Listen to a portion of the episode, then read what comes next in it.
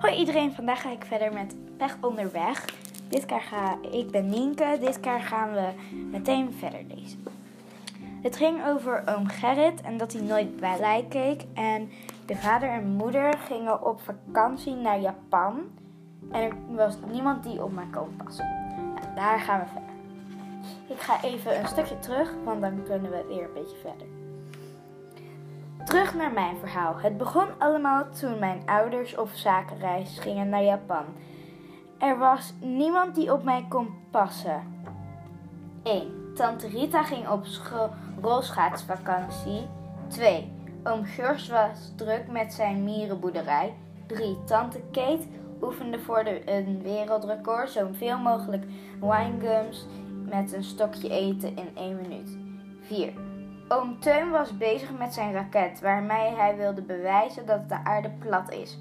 5. Oom Harry was allergisch voor kinderen. Daar kreeg hij, kreeg hij jeuk en bulten van. 6. Tante Toswa weer eens een boek aan te schrijven. Dus vroegen ze oom Gerrit. Mijn, mijn oom had daar helemaal geen zin in. Die had het veel te druk met niets doen. Maar toen hij hoorde dat hij 500 euro zou krijgen, was het ineens geen probleem meer. Natuurlijk kon hij bij hem terecht. Dat geld was trouwens voor mij bedoeld, voor mijn schoolreisje. Wat, en wat leuk uitje en wat leuke uitjes in het weekend. We zouden samen naar de Efteling en naar de dierentuin gaan, maar daar had oom Gerrit geen zin in. Toen ik op woensdagmiddag uit school kwam, zag ik dat hij een nieuwe tv had gekocht. De doos stond nog midden in de kamer. Ik keek meteen in het potje waar hij die 500 euro bewaarde. Het was leeg. Waar is het geld? riep ik. Mijn oom zat op de bank voor de tv. Hij slaakte een diepe zucht. Daar stond hij langzaam op en liep naar de wc. Even een bruine beer verzuipen, zei hij. Ik liep achter hem aan, maar hij had de deur al op slot gedaan. Hoe moet ik nu op schoolreis? riep ik uit. Het bleef stil. Oom Gerrit zei niets. Die was veel te druk bezig met een hobby. Na zijn kwartier kwam hij weer tevoorschijn. Hoeveel geld is er nog? vroeg ik. Het was geen bruine beer, het waren schildpadjes, zei mijn oom. Ik keek hem ongelovig aan. Harde keutels, legde hij uit.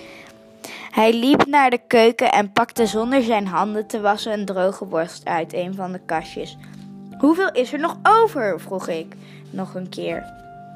Mijn oom haalde zijn schouders op en kauwde driftig op zijn droge worst. Zijn onderkaken gingen daarbij niet alleen op en neer, maar ook heen en weer, zodat je, zoals je bij die kamelen ook wel ziet. Ik keek vol afschuw naar zijn grote mond met die grote neus waarop hij heel veel blauwe addertjes te, te zien waren. Het leek wel een stuk schimmelkaas. Hij is het geld echt helemaal op? vroeg ik. Oom Gerrit grabbelde in zijn broekzak en gaf me de muntjes die over waren. Ik telde ze snel. Dat is 1 euro, zei ik. Mijn oom knikte. Daar kunnen we dan mooi een kraslot van kopen. Normaal gesproken zou hij mij naar de winkel gestuurd hebben. Hij is tenslotte erg lui. Maar oom Gerrit vertrouwde niemand. En zeker niet met een kraslot waarmee je 100.000 euro kon winnen. En zo kwam het dat we even later samen de sigarettenwinkel binnenstapten.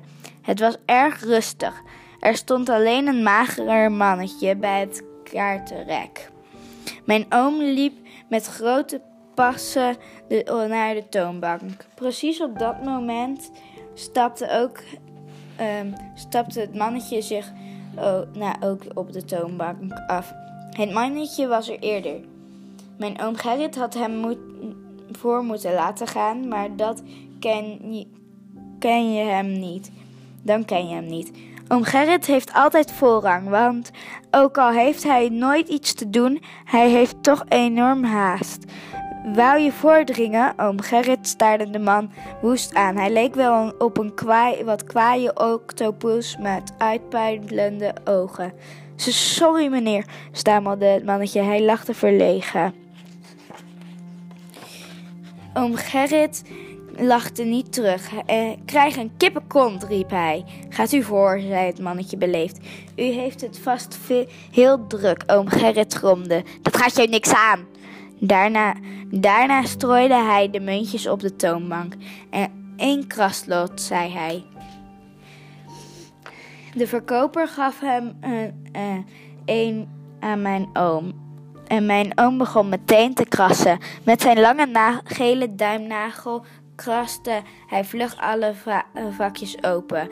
Er stonden verschillende bedragen onder.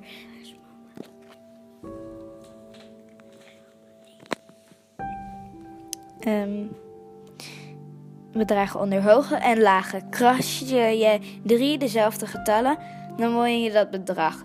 We stonden allemaal met ingehouden adem te kijken, de verkoper, het mannetje en ik.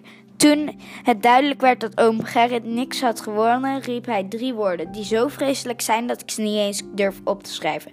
Het spijt me, zei de verkoper. Hou je bakkes, mafkees, riep mijn oom. Laten we gaan, zei ik. Ik trok mijn oom Gerrit aan zijn jas. Kan ik u helpen? vroeg het oude, hij aan het oude mannetje. Deze kaart alstublieft en een kraslot, zei hij zacht. Hij legde een briefje van vijf op de toonbank. De verkoper rekende met hem af en gaf hem het kraslot. Mijn oom keek argwanend toe. Het mannetje haalde een muntje uit zijn portemonnee en begon meteen te krassen. Eén voor één kwamen de bedragen tevoorschijn. tevoorschijn. Bij drie gelijke bedragen won je dat bedrag. Gespannen staarden we met z'n allen naar het laatste vakje. Het mannetje kuchte en ging rustig verder. Er kwam een 1 tevoorschijn en daarna volgde nog een heleboel nullen.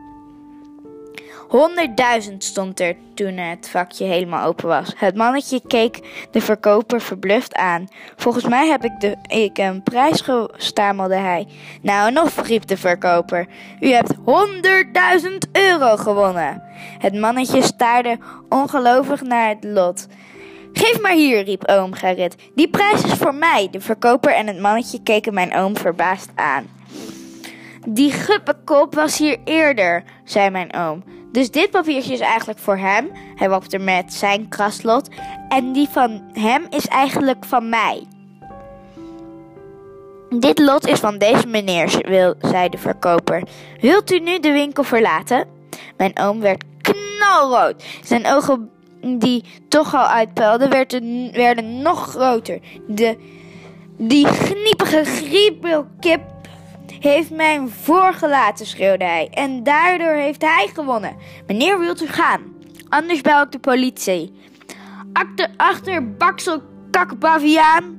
Achterlijk achterkruipsel. De verkoper pakte zijn telefoon. Ik trok oom Gerrit aan zijn mouw.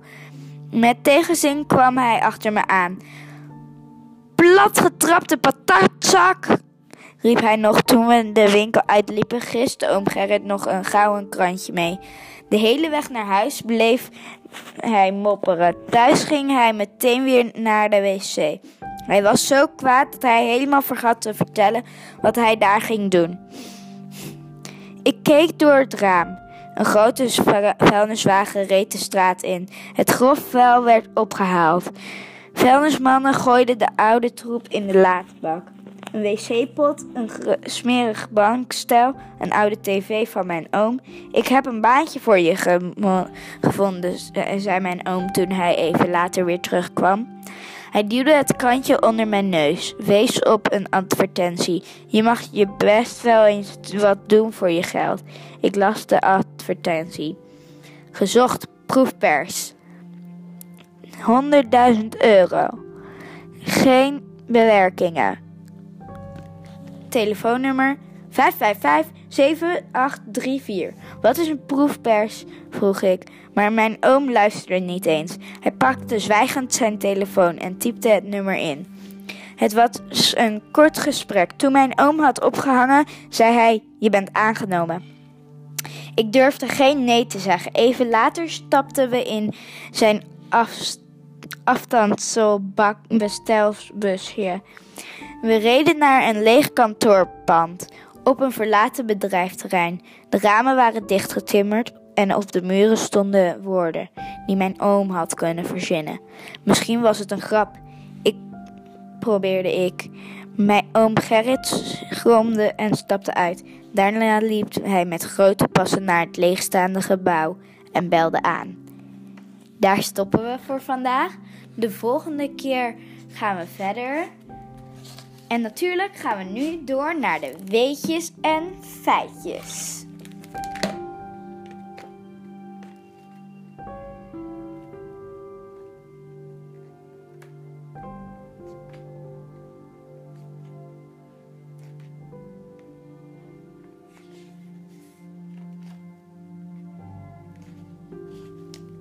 Weetjes en feitjes. Wist je dat als de grootste Wist je dat zonder bloed wij niet kunnen leven? Bloed zorgt voor zuurstof en voedingsstoffen voor andere cellen in je lijf.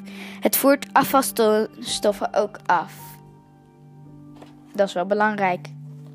Wist je dat brandwonden bijna de ergste pijn veroorzaken die mensen kunnen voelen? En wist je dat de brandwonden op de derde plaats staan in het uh, lijstje van meest dodelijke ongelukken? Wist je dat drie graden van verbranding onderscheidt? 1. Eerste graad. De huid is niet stuk rood roze van kleur en droog en pijnlijk. 2. Tweede graad. De huid is nog soepel, maar wel stuk, rood, roze of wit van kleur. Na de nat en pijnlijke blaren. 3. Derde graad. De huid is stug en ernstig uh, beschadigd. Wit, begeleid tot donkerbruin van kleur. Droog, doet nauwelijks pijn. Nou, dat zou ik echt niet willen hebben, de derde graad. Dit was hem wel weer voor vandaag. Um, tot de volgende keer. En Blijf volgen. Blijf me volgen. Doedels!